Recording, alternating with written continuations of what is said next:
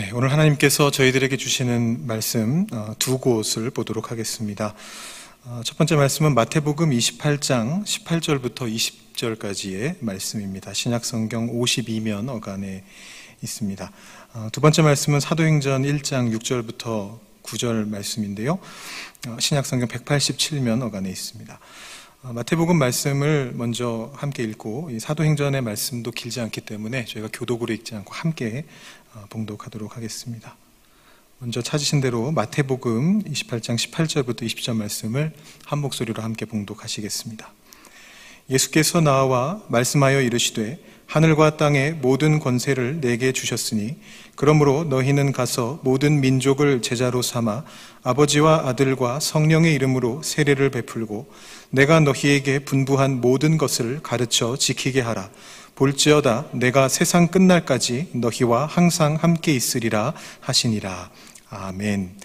네, 그리고 사도행전 1장 6절부터 9절 말씀도 저희가 함께 한 목소리로 봉독하도록 하겠습니다. 그들이 모였을 때에 예수께 여쭈어 이르되 주께서 이스라엘 나라를 회복하심이 이때이니까 하니 이르시되 때와 시기는 아버지께서 자기의 권한에 두셨으니 너희가 알 바 아니요 오직 성령이 너희에게 임하시면 너희가 권능을 받고 예루살렘과 온 유대와 사마리아와 땅 끝까지 이르러 내 증인이 되리라 하시니라. 이 말씀을 마치시고 그들이 보는데 올려져 가시니 구름이 그를 가리어 보이지 않게 하더라. 아멘. 네, 우리는 지금 기쁨의 50일 기간을 보내고 있습니다. 우리에게 더 익숙한 표현으로 한다면 오순절입니다. 오순의 오순이란 말이 50일이란 뜻입니다. 부활절로부터 성령 강림절에 이르는 이 50일의 기간 동안을 기뻐하면서 보내고 계십니까? 지난주 말씀 사경의 어, 첫날을 집회를 마치고 우리 강사 목사님께서 우리 교회를 두고 기쁨이 넘치는 교회다 이렇게 어, 말씀을 해주셨는데요. 아마 첫날 사경회 때 오셨던 분들은 강사 목사님께서 무엇을 두고 그렇게 말씀하셨는지 어, 느끼셨을 것 같습니다. 주님의 부활과 그 의미를 깊게 묵상하면서도 또 그 주님을 찬양하고 주님의 뜻대로 살아갈 때에는 기쁨 가득한 가운데 살아가시는 우리 성도님들 되시기를 주님의 이름으로 축원합니다. 기쁨의 50일 기간 동안에 어, 보통은 좀 건너뛰게 되는 그 상대적으로 덜 유명한 절기가 하나 있습니다. 앞에 부활절과 끝나는 성령 강림절은 굉장히 유명한데요.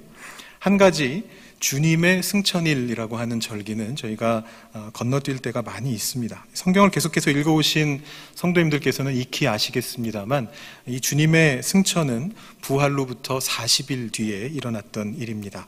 사도행전 1장 3절에 이렇게 되어 있습니다. 그가 고난받으신 후에 또한 그들에게 확실한 많은 증거로 친히 살아계심을 나타내사 40일 동안 그들에게 보이시며 하나님 나라의 일을 말씀하시니라.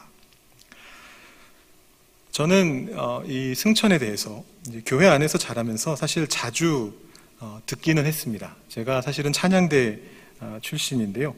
초등학교 5학년 때부터 찬양대를 했습니다. 그래서 저희 교회가 학년별로 부서가 좀 나눠져 있었는데 소년 5학년부 찬양대, 성가대, 저희 이름은 성가대였는데 소년 6학년부 성가대, 중등 1학년부 성가대, 중등 2, 3학년부 성가대, 고등부는 함께 있어서 고등부 성가대 이렇게 성가대를 쭉 하고 그 다음에 이제 어, 대학생이 되자마자 바로 또 성인 예배 3부 예배 성가대로 어, 들어가서 목회자가 될 때까지 계속해서 어, 성가대 활동을 했습니다. 계산해 보니까 한 15년 동안 제가 찬양대원이었습니다.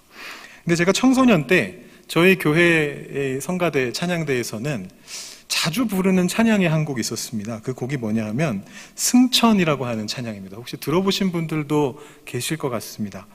이 부활절 지나서 주님의 승천일이 다가올 때면 항상 이 승천이란 찬양을 불렀는데요. 아마 이 중등 2, 3학년부 때랑 고등부 때 지휘자 선생님이 아마 이걸 굉장히 좋아하셨던 것 같아요. 근데 저희 멤버들도 이 곡을 너무 좋아했습니다. 왜냐하면 아주 힘찬 찬양이고요. 이 곡이 청소년들한테는 너무 어려워가지고 연습을 아주 길게 해야 했습니다. 연습을 길게 하고 나서 한번 멋있게 부르고 나면 1년 뒤에 다시 그 찬양을 부를 기회가 오는 거거든요. 그러니까 이 찬양을 다시 부를 기회가 오면 어, 굉장히 어, 기뻤던 기억이 있습니다. 이 앞에 서두만 제가 한번 이렇게 불러 보겠습니다. 하늘과 온 땅의 모든 권세들이 나에게 모두 다 있으니 이렇게 굉장히 화려한 반주도 막 빠바밤 빠바밤 빠바밤 이렇게 나가는 그런 곡입니다. 이 곡을 부르고 있으면 어떤 느낌이 드냐면 정말 예수님이 그 하늘로 올라가시는 그 모습을 형상화한 것 같은 약간 그런 느낌을 받는 그런 찬양이었습니다.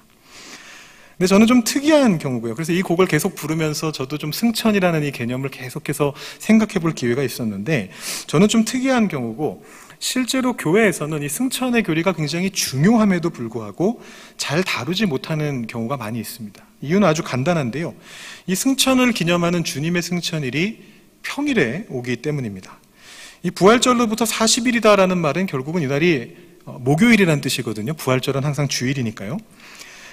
이 목요일 날에는 교회에서 따로 모임이 있는 경우가 많지가 않습니다. 보통 이렇게 저희가 3일 저녁에 수요 예배로 모이고 그래서 이제 다른 절기들 중에 요일이 정해져 있지 않은 절기들은 때로는 이렇게 오다 가다 수요일이 되거나 주일이 되거나 이렇게 해서 우리가 듣게 되는 경우들이 좀 있는데 주현절 같은 절기는 그러한데 이 주님의 승천일은 항상 목요일로 고정이 되어 있습니다. 그래서 우리가 이 주님의 승천에 대해서 생각해 볼 수 있는 기회가 많지 않습니다.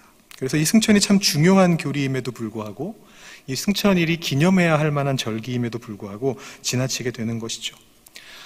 바로 이번 주가 성령 강림절입니다. 그래서 어, 거꾸로 계산을 해보면 부활 후 40일이란 말은 성령 강림절 10일 전이란 뜻이니까 거꾸로 계산을 해보면 바로 지난주 목요일이 바로 주님의 승천일이었습니다. 제가 오늘 이 승천에 대해서 조금 말씀을 드리려고 합니다. 부활하신 예수님은 왜 승천하셨을까요?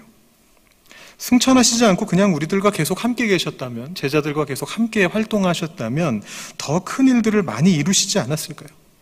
아니면 언젠가는 승천하시더라도 40일이라는 그런 짧은 시간만 계실 게 아니라 공생에 하셨던 것처럼 한 3년 정도, 좀 기대하기로는 좀 더 한 20년 정도, 우리 목회도 20년 정도 하고 나면 이제 우리 원로 목사로 추대하고 이런 일들이 있는데, 우리 예수님도 한 20년 정도 이 땅에서 더 사역을 하셨더라면, 더 놀라운 하나님의 역사가 우리에게 나타나지 않았을까요? 목사이신 제 아버지께서 이것과 관련해 가지고 농담 반 어, 진담 반의 예화를 말씀하신 적이 있습니다. 제가 어릴 때 들었는데 굉장히 충격적이어 가지고 저한테 아직도 그걸 기억을 하고 있습니다. 뭐 제가 청년부 설교할 때는 한번 나눴던 것 같은데요. 이런 얘기입니다. 제 아버지도 이제 제가 드린 질문하고 비슷한 생각을 하셨던 거죠. 예수님 계속 계셨으면 더 좋지 않았을까. 그런데 이런 어, 생각이 드셨다는 겁니다. 생각해 보면 그런 존재가 있다고 해서 딱히 믿음이 더 생기지는 않을 것 같다라는 것입니다. 한번 상상을 해 보시죠. 여러분 옆에 나이를 짐작할 수 없는 아주 나이 드신 한 노인분이 여기 옆에 계신다고 한번 생각해 보시죠. 우리가 주변에서 보는 그 어느 분보다도 가장 나이가 많아 보이시는 한 분이 여기 계십니다. 근데 그분이 이렇게 얘기하는 거예요. 내가 바로 예수야. 내가 예수다. 내가 지금 2000살이 넘었어. 나를 보고 하나님을 믿어라. 누가 믿겠냐라는 것입니다. 물론 이건 반농담, 반진담의 이야기입니다만, 그래도 계속 의문은 남습니다. 40일보다 좀 더 길게 계실 수는 있지 않았을까? 계속 승천 안 하시고 계시진 않더라도 조금 더 있다가 승천하셨으면 좋지 않았을까? 이런 생각은 계속해서 듭니다. 이런 질문이 생기는 까닭은요, 이 부활하신 예수님이 40일이라는 짧은 기간 동안 이 땅에 계셨기 때문에 사실은 그 사실을 증명하기가 좀 쉽지가 않아졌습니다. 그래서 어떤 사람들은 주로 예수님 안 믿는 사람들이 그렇게 이야기를 합니다만 때로는 일부 그 신학자들조차도 그렇게 이야기를 하는데 이 예수님의 부활이라고 하는 것이 실제로 일어난 것이 아니라 제자들의 마음 속에서 일어난 것이다. 그렇게 말하는 사람들이 있습니다.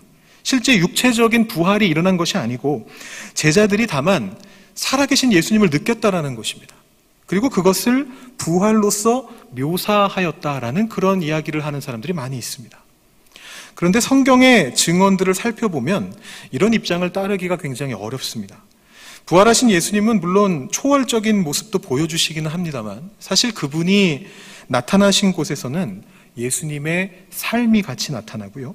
그 삶이 제자들의 삶과 얽히고 있는 그런 모습을 보여주고 계십니다.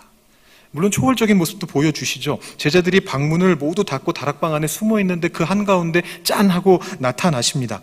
함께 다니던 제자들이 못 알아볼 만큼 용모가 많이 변하신 것 같기도 합니다. 그렇지만 그분이 그렇게 나타나셔서 무엇을 하셨느냐? 과연 무엇을 하셨느냐?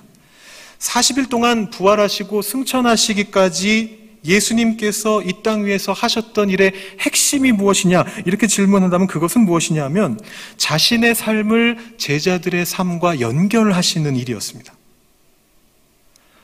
표현이 멋있죠. 자신의 삶을 제자들의 삶과 연결하는 것이다. 쉽게 말씀드리겠습니다. 예수님께서 부활 후 40일 동안 제자들과 함께 하시면서 뭘 하셨느냐? 쉬운 말로 바꿔 말하면 제자들과 밥을 드셨습니다. 밥을 드셨습니다. 여러분 한번 생각해 보시죠. 예수님이 부활하신 후에 어떤 일들을 하셨습니까? 그 증언들을 하나하나 살펴보겠습니다. 아까 말씀드린 것처럼 다락방 한가운데 제자들이 문을 닫고 있는 가운데 예수님이 짠 나타나셨습니다. 예수님이 뭐라고 말씀하셨던가요? 구운 생선 한 토막을 가져와라. 그렇게 중요한 말씀인 것 같지 않은데 예수님이 부활하시고 나서 우리에게 하셨던 제자들에게 하셨던 말씀으로 기록되어 있는 굉장히 중요한 말씀입니다. 구운 생선 한 도막을 가져와라. 그리고 그걸 드셨습니다. 글로바와 또 다른 제자와 함께 길을 걸으셨던 예수님께서 식사 자리에 가셔서 무엇을 하셨습니까? 떡을 떼어서 그들에게 나누어 주셨습니다. 요한복음으로 가보겠습니다. 갈릴리 바닷가에 제자들이 부활하신 예수님 만나고서도 어떻게 해야 될지 몰라 하면서 고기 잡으러 갔던 그때에 예수님께서 오셔서 제자들을 위해서 무엇을 준비해 주셨습니까? 아침 식사를 준비해 주셨습니다. 아침 식사를 차려놓고 말씀하셨습니다. 와서 조반 먹으라. 심지어는 지금 갓 잡은 그 생선, 생선 있으면 일리 내놔. 그래가지고 그 생선을 구워서 아주 만찬을 만들어서 제자들에게 베풀어 주셨습니다. 그 만찬 후에 예수님께서 베드로와 마주하셨습니다. 뭐라고 말씀하셨습니까? 내 양을 먹이라. 라고 그렇게 말씀하셨습니다. 예수님께서 부활하시고 나서 승천하시기까지 하셨던 내용의 대부분이 이런 내용들입니다. 식사를 하셨습니다. 제자들과 함께. 과연 예수님께서는 먹기를 탐하신 분이셨던 것 같습니다. 예수님에 대한 예수님의 반대자들의 어, 비난이 성경에 몇 가지 기록이 되어 있는데요. 가장 큰 비난은 신성 모독이었죠. 그것 때문에 예수님께서 죽임을 당하신 겁니다. 근데 그 외에도 몇 가지 비난들이 더 있는데 그 중에 하나가 뭐냐 하면 놀랍게도 예수님이 먹기를 탐하신다라는 그런 비난이었습니다. 조금 쉬운 말로 요즘 말로 바꾸면 식탐이 있다. 저 사람은 식탐이 있어. 이런 비난을 받으셨다라는 것입니다. 마태복음 11장에 이렇게 되어 있습니다. 요한이 와서 먹지도 않고 마시지도 아니하며 그들이 말하기를 귀신이 들렸다 하더니 인자는 와서 먹고 마심에 말하기를 보라 먹기를 탐하고 포도주를 즐기는 사람이요 세리와 죄인의 친구로다 하니 지혜는 그 행한 일로 인하여 옳다함을 얻느니라. 참 그 비난이요 아주 요즘 표현으로 찰집니다. 아주 찰진 비난을 하고 있습니다. 한편으로 생각하면 별걸 다 뭐라 하네 그런 생각도 들고요. 뭘 먹는다고 뭐라 그런다. 예수님께서 사실 이 비난이 증명하시는 하는 것처럼 부활하신 후에도 그러셨지만 부활하시기 전에도 제자들과 식사하는 것을 즐기시고 중요하게 생각을 하셨습니다. 제가 그 신학교에 있을 때, 그 THM 석사, 신학 석사 과정에 있을 때였는데요. 제 전공이 성서학입니다. 구약학을 어, 공부하고 있습니다. 근데 어, 교수님 중에 이제 한 분하고 구약학 교수님하고 구약 수업을 어, 듣게 됐습니다. 근데 이제 뭐 이런저런 관련된 내용들을 하다가 제가 좀 궁금한 게 생겨가지고 그 교수님께 질문을 하나 드렸습니다. 이 성경은 한 구절 한 구절 빼놓지 않고 이 모든 성경이 하나님의 영감으로 이루어진 하나님의 말씀인데 그러면 이 모든 성경의 모든 구절들을 다 소중하고 중요하게 생각해야 하는 거 아닙니까? 근데 왜 어떤 사람들은 성경의 몇몇 구절만 되게 중요하다 그러고 자기가 불편하게 생각하는 그런 성경 구절들은 은근히 무시를 합니까? 이렇게 교수님께 질문을 드렸습니다. 그랬더니 이 교수님이 뭐라고 말씀하시느냐 하면 성경의 구절들이 다 중요하다곤 해도 다 똑같은 하나님의 말씀이긴 하지만 그래도 그 안에 경중은 있는 법이지 중하고 경한 건 있는 법이지 이렇게 말씀을 하셨습니다. 근데 제가 납득이 안 됐습니다. 그래서 계속 좀 따지고 들었습니다. 근데 이렇지 않습니까? 근데 저렇지 않습니까? 그러니까 교수님이 나중에 뭐라고 얘기하셨냐면 약간 화를 내시면서 이렇게 덧붙이셨습니다. 예를 들어 예수님이 공생의 기간에 하셨던 여러 말씀들이 있을 텐데 많은 말씀들 산상수훈도 있고 주기도문도 있고 가르치신 그 많은 말씀들이 있을 텐데 그 중에 제자들아 밥 먹으러 가자 이런 것까지 중요하다라고 할 수는 없잖아 교수님이 그렇게 저한테 버럭 소리를 치셨습니다. 그래서 저도 같이 욱했습니다. 근데 저는 소심한 부분이 좀 있습니다. 욱한다고 해서 바로 그 교수님께 막 이렇게 치받는 그런 성격은 아닙니다. 저는 제가 지혜로웠다고 생각하는데요. 이번 사경회 때 어, 강사 목사님께서 설교하시다가 그런 말씀 하셨더라고요. 그 김도현 목사님은 오랫동안 신약학을 가르치신 교수 어, 출신이시거든요. 제가 어떤 분이신지 궁금해서 목사님 오시기 전에 인터넷으로 좀 검색을 했었는데 이 교수님 시절에 교수를 평가하는 그런 사이트가 있더라고요. 이제 뭐 공식적인 평가가 아니라 이 교수님은 어떠한가를 이제 학생들끼리 정보 공유를 하는 이제 그런 사이트입니다. 거기에 이제 외국인 학생이 김 목사님에 대해서 평을 해놨는데 뭐 굉장히 성실하시고 깊이 있게 가르치신다. 다만 학생들과 토론 같은 걸 하시게 될 때 본인이 중요하게 생각하시는 부분은 어 굉장히 엄격하게 고수한다. 열려 있진 않으시다. 이렇게 이제 그런 내용이 거기 적혀 있었습니다. 교수님들이 많이 그렇게 생각하시거든요. 강사 목사님 말씀하시지 않았습니까? 교수들은 학생들 얼굴 볼 때 학점이 떠오른다고. 아, 이 사람, 이 학생은 A, 저 학생은 B, 저 학생은 F. 그리고 이제 그 말씀도 하셨습니다. 목회하러 오셔서도 성도님들 얼굴에 학점이 떠올라가지고 어, 좀 힘드셨다 이런 얘기를 하셨었는데 제 구약학 교수님도 그러실 수 있거든요. 제가 거기서 따지고 들면 더 따지고 들면 저의 얼굴에 이렇게 F자가 딱 보일 수가 있기 때문에 제가 거기서 이제 아 여기서 멈춰야 될 때가 됐구나 이렇게 생각하고 물러섰습니다. 그리고 제가 속으로만 예, 그분께 말씀드리진 않고 속으로만 생각을 했습니다. 예수님이 제자들한테 밥 먹자라고 하신 말씀이 신약 성경에서 제일 중요한 말씀 중에 하나인데 속으로만 그렇게 생각했습니다. 그래서 이렇게까지 말씀하셨잖아요. 내가 너희와 이 밥 먹기를 원하고 또 원했다. 예수님 부활하시기 전에도 후에도 계속해서 제자들과 또 이웃들과 식사하시는 것을 정말 중요하게 생각하셨습니다. 예수님이 지극하신 관심이 뭐냐 하면 다른 사람을 먹이는 것이었습니다. 그래서 그 짧은 주기도문 안에서도 그야말로 기도 중에 핵심들만 있는 그 기도 안에서도 일용한 양식을 구해라 라고 말씀하셨고 이 사복음서 모두에 기록되어 있는 유일한 기적인 오병이어의 기적에서는 그 어떤 사람보다 먼저 예수님이 아, 청중들이 배, 배고파 하는구나 이 사람들이 배고파니까 우리가 먹여야겠다 라고 그렇게 말씀하셨던 분이셨습니다. 이것이 예수님이 하셨던 가장 중요한 사역이셨습니다. 부활하신 후에도 마찬가지입니다. 이미 우리가 살펴본 것처럼 예수님께서는 제자들하고 같이 먹고 마시셨습니다. 부활은 결코 제자들의 마음 속에서만 일어났던 사건이 아닙니다. 비록 예수님이 뿅 하고 나타나시기도 하고 뿅 하고 사라지시기도 하시지만 예수님께서는 그 과정 속에서 제자들과 먹고 마시면서 당신의 삶을 제자들의 삶에 연결하셨습니다. 바꿔 말하면 부활하신 예수님은 살아가셨습니다. 제자들을 먹이셨습니다. 그 삶이 여기서 얽히고 있습니다. 예수님의 삶과 제자들의 삶이 얽히고 있습니다. 제자들은 바로 살아계신 예수님을 만났습니다. 그 손과 옆구리를 만졌습니다. 함께 음식을 먹었습니다. 예수님은 제자들을 살아가게 하셨습니다. 그 후에 예수님께서 승천을 하시는 것입니다.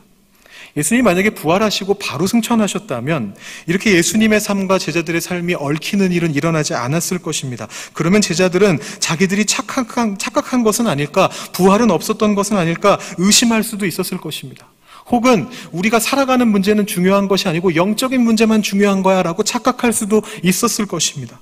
그렇지만 예수님께서 제자들과 40일 동안 함께 살아가셨기 때문에 그 40일 동안 공생의 사역 동안 하셨던 것처럼 다시 한번 제자들을 먹이셨기 때문에 제자들은 새로운 차원으로 올라가게 됐습니다. 예수님의 부활을 의심하지 않습니다. 그 예수님의 부활의 놀라운 일들이 우리의 삶 속에서 이루어질 것이라는 것을 알게 되었습니다. 예수님의 승천은 어떤 것이냐 하면 제자들을 독립시키시려는 계획을 가지고 시작하신 일이었습니다. 예수님의 안에는 큰 계획이 있으셨습니다. 놀라운 계획이 있으셨습니다. 그건 뭐냐 하면 예수님이 제자들을 독립시키시는 것입니다. 오늘 우리가 읽은 말씀은 예수님께서 승천하시면서 말씀하신 두 가지 유명한 최후의 명령입니다. 제가 이 두 말씀을 다시 한번 읽어보겠습니다. 예수님 말씀만 어, 따서 읽어보겠습니다. 너희는 가서 모든 민족을 제자로 삼아 아버지와 아들과 성령의 이름으로 세례를 베풀고 내가 너희에게 분부한 모든 것을 가르쳐 지키게 하라. 볼지어다 내가 세상 끝날까지 너희와 항상 함께 있으리라.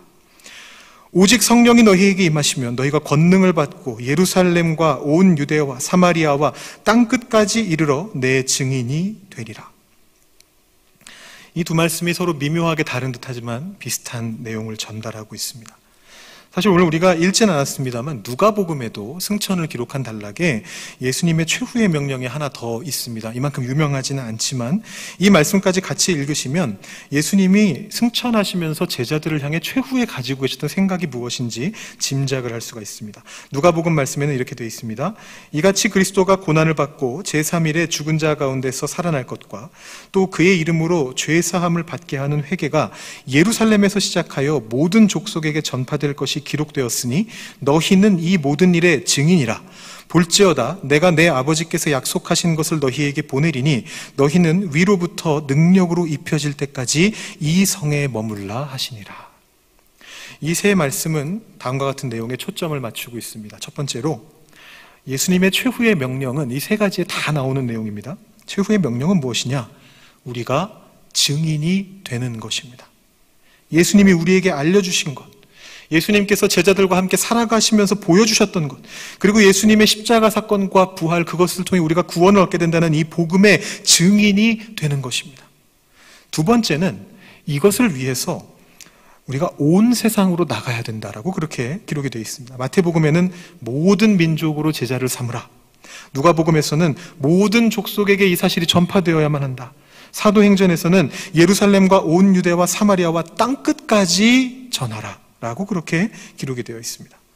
마지막 세 번째로 이 모든 것은 성령님의 이름 아래서 이루어집니다. 성령께서 우리에게 임하실 때, 능력으로 임하실 때 이루어질 일이다라고 기록이 되어 있습니다. 이 세 가지가 승천의 이유하고도 연결이 됩니다. 예수님은 우리가 성령의 능력을 가지고 첫 번째 성령의 능력을 가지고 두 번째 온 세상으로 향하는 세 번째 증인이 되기를 원하셨습니다. 이제 더 이상 우리들은 제자들이 그러했던 것처럼 예수님의 그늘 아래에서 살아가는 것이 아닙니다. 우리 한 사람 한 사람이 작은 예수가 되어서 예수의 산증이 되어서 이 땅에서 예수와 같은 삶을 살아가야만 합니다. 그것을 위해서 우리가 우리 각자의 삶으로 그리고 온 세상으로 파송을 받습니다. 그렇게 우리가 홀로 설 수 있도록 예수님께서 승천을 하십니다. 그러나 그렇다고 예수께서 우리를 그냥 내버려 두지도 않으십니다. 고와 같이 버려두지 않으십니다. 예수님께서 승천하셔서 하시는 일이 뭡니까? 하나님 우편에 앉으셔서 우리를 위해서 중보하시면서 우리에게 성령을 보내시는 그 일을 하십니다. 그 성령의 능력으로 예수님의 증인된 사역을 감당할 수 있게끔 해 주시는 것입니다. 그래서 예수님께서 승천하신 것입니다. 우리는 그 최후의 미션을 받을 준비가 되었습니까? 그 미션은 어려운 것이 아닙니다. 예수님이 하셨던 것처럼 다른 사람들과 어울려서 먹으면 됩니다. 나도 먹고 그들도 먹이면 됩니다. 바꿔 말하면 다른 사람들과 삶을 나누면서 함께 삶을 살아가면 됩니다. 증인된 삶을 살아가는 것입니다. 주님은 우리에게 성령을 보내셔서 그런 삶을 살아갈 수 있게끔 능력을 공급하십니다. 그래서 이 미션은 파서블한 미션입니다. 미션 임파서블이 아닙니다. 미션 파서블입니다. 가능한 미션이고 우리가 반드시 행해야만 하는 미션입니다. 우리는 이 미션을 크게 두 가지로 행합니다. 내 삶 속에서 주님의 증인으로 살아가는 것과 온 세상을 향하여 주님의 복음을 들고 떠나는 것입니다. 이 두 가지는 똑같이 소중합니다. 저는 우리 각자가 주님의 증인으로 살아갈 뿐만 아니라 복음 들고 산을 넘는 자들의 그 발길에도 깊은 관심을 가지기를 소망합니다. 이번 여름에 저희 교회는 두 가지 선교가 준비되어 있습니다. 7월에는 우리 교회가 지속적으로 관계를 맺어온 크리스천 아일랜드를 방문합니다. 그보다 앞서서 바로 내일 모레 어, 도미니카 단기 선교팀이 출발을 합니다. 우리가 꼭 기억해야 될 것이 있습니다. 이 선교는 남의 것이 아닙니다. 이 선교는 우리 교회의 것만도 아닙니다. 바로 나 자신의 미션입니다. 선교팀은 우리를 대신하여 선교를 떠나는 것이 아니라 우리를 대표해서 그 일을 하고 있습니다. 우리 모두는 이 선교팀의 일원입니다. 예수님께서 온 세상 속에서 예수님의 증인이 되는 삶을 살라라고 최후의 미션을 주셨기 때문에 어느 누구도 이 선교에서 예외가 될 수 없습니다. 우리가 선교팀을 위해서 기도하고 후원하고 관심을 가지는 까닭입니다. 몇 주 동안 주일 예배 후에 이렇게 나가시면 도미니카 선교에 각 일정에 후원으로 참여할 수 있는 그런 어, 기회가 있었습니다. 여러분들도 거기서 보시면서 어떤 사역을 하는지 그런 보실 수 있는 그런 기회가 어, 있으셨을 것입니다. 우리 도미니카 선교팀은 이번에 예수님의 명령대로 많은 이들을 먹이러 떠납니다. 그들과 놀아주러 떠납니다. 페인트 칠을 새로 하고 벽화를 그리고 그들이 살아갈 공간을 보수하러 떠납니다. 대단한 일이 아닌 것처럼 보이지만 그 일이 예수님께서 명령하신 일이고 그 일이 하나님의 역사를 드러내는 놀라운 일입니다. 우리가 그 아이들과 놀아주는 것을 시샘하는 악한 영이 있습니다. 그들이 회방을 놓으러 올 것입니다. 같이 먹고 마시며 뒹구는 것을 싫어하는 악한 영이 저 사람들은 이 땅에 놀러 왔다라고 예수님 비난하듯이 비난할지도 모르겠습니다. 어쩌면 이 짧은 선교로 무엇을 할 수 있겠냐면서 비판하는 사람들이 주변에 있을지도 모르겠습니다. 그러나 그 일이 예수님이 살아가셨던 방법이고 예수님께서 명령하셨던 일입니다. 우리의 삶을 그곳에 살아가고 있는 사람들의 삶과 얽히게 하는 것입니다. 우리가 그것을 위해서 같이 기도해야만 합니다. 이 단순하고 쉬운 일을 하지 못하게끔 악한 영이 회방을 할 것입니다. 그 자리가 가장 영적 전투가 치열하게 일어나는 공간입니다. 참 나쁜 영입니다.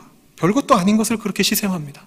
그저 같이 밥 먹고 같이 놀고 거기에서 BBS 하고 거기에 벽에 뭐 칠해주고 오는 게 단데 그것을 그렇게 시샘합니다. 그래서 그곳에서 자기의 영향력을 강화하려고 합니다. 그래서 우리가 이 선교팀을 위해서 함께 기도해야만 합니다. 이 선교가 바로 우리의 선교이기 때문에 그렇습니다. 이번 도미니카 선교 기간 동안에 저희가 새벽 기도를 통해서 매일매일 그날의 선교 일정을 위해서 함께 기도하면서 나아가려고 합니다. 또 다음 주 전교인 금요 기도회 때는 이미 어, 도미니카 팀이 돌아오고 있는 중이긴 합니다만 이번 도미니카 단기 선교가 우리 교회와 도미니카에 가져올 놀라운 하나님의 역사를 기대하면서 또 안전하게 돌아오는 것을 위해서 함께 기도하려고 합니다. 모두 기도로 동참해 주시면 좋겠습니다. 뿐만 아니라 우리의 각자의 삶 속에서도 예수님의 증인이 되는 삶을 살아갈 수 있기를 원합니다. 하나님의 뜻대로 살아가는 사람이 어떤 삶을 살아가는가 주변 사람들에게 보여줄 수 있는 그런 우리가 되기를 소망합니다. 예수님의 명령대로 여러분 주변에 있는 사람들을 먹이시고 그들과 삶을 함께 하시기를 바랍니다. 그 삶 속에서 놀라운 하나님의 역사가 반드시 일어나게 될 것입니다. 이 시간 우리 기도하실 때두 어, 가지 기도 제목을 가지고 함께 기도하고 제가 마무리 기도를 하겠습니다. 먼저 우리 내일 모레 떠나게 될 어, 도미니카 단기 선교를 위해서 기도해 주시기 바랍니다. 우리 도미니카 선교팀이 그곳에 짧은 일정을 머무르고 돌아옵니다. 하지만 그것이 예수님께서 우리에게 명령하신 명령을 수행하러 가는 길입니다. 그 짧은 일정 안에서도 많은 것들을 계획하고 있습니다. 그곳에 있는 사람들의 삶과 삶을 얽히게 하고 앞으로 우리 교회가 장기적인 비전을 가지고 그곳에 있는 사람들과 어떻게 관계 맺을지를 생각해보고 그곳에 계신 선교사분을 어떻게 도와야 가장 잘 도울 수 있는지를 생각해 보면서 귀한 일정들을 감당하고 돌아올 것입니다. 일정 가운데 주님의 영이 함께 할 수 있게 해달라고 우리 한 분한 한 분이 주님의 영과 동행하는 선교의 역사를 체험할 수 있게 해달라고 오가는 발걸음을 지켜주시고 안전을 지켜주시고 그곳에서 주님을 믿는 자의 삶을 드러내면서 어, 살고 돌아올 수 있게 해달라고 우리 도미니카 단기 선교팀을 위하여 이 시간 기도하겠습니다. 두 번째로 우리 각자가 우리의 삶의 자리에서 예수님의 증인된 삶을 살아갈 수 있기를 위해서 기도하면서 나가기를 소망합니다. 우리의 가정에서 우리가 있는 직장 일터에서 우리가 있는 학교에서 우리가 있는 모든 공간 공간에서 바로 예수 예수님의 증인된 삶을 살아갈 수 있도록 우리들 한 사람 한 사람을 위해 기도하는 시간을 갖겠습니다. 두 가지 기도 제목 가지고 함께 기도하겠습니다. 하나님 이 시간 우리가 주님의 최후의 명령을 듣습니다. 주님께서 승천하시면서 우리에게 전하여 주셨던 그 최후의 명령을 듣습니다. 최후의 미션을 듣습니다. 선교하러 가라는 우리의 삶 속에서 온 세상을 향하여 선교하러 나가라는 그 주님의 명, 명령을 듣습니다. 그 주님의 음성을 듣습니다. 하나님 이 시간 우리가 그 명령에 순종하며 나아가는 도미니카 선교팀을 위하여 기도합니다. 내일 모레부터 일주일 동안 어려운 가운데서도 도미니카 선교를 감당하기 위하여 나아갈 것입니다. 주님 그 선교팀의 일정 하나하나를 주님께서 주관하여 주시옵소서. 그곳에 성령을 베풀어 주시고 주님의 능력을 베풀어 주셔서 그곳에서 일어나는 모든 일들이 주님의 뜻 안에서 이루어질 수 있도록 주님께서 인도하여 주시기를 소망합니다.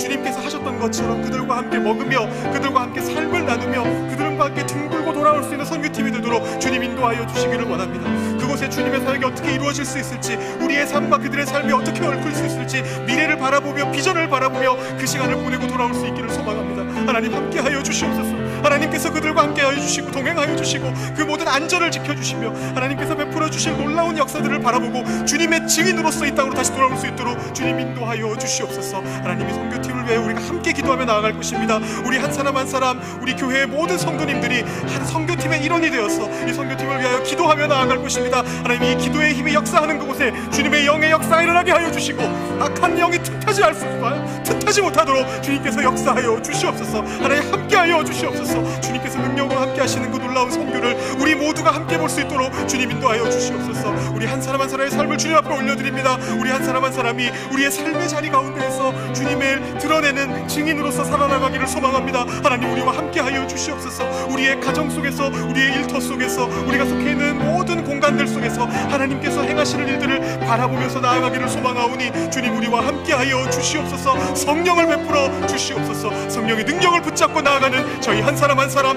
도르타이 장로의 성도의 한분 한 분 되실 수 있도록 주님 인도하여 주시옵소서. 주님 역사하여 주시옵소서.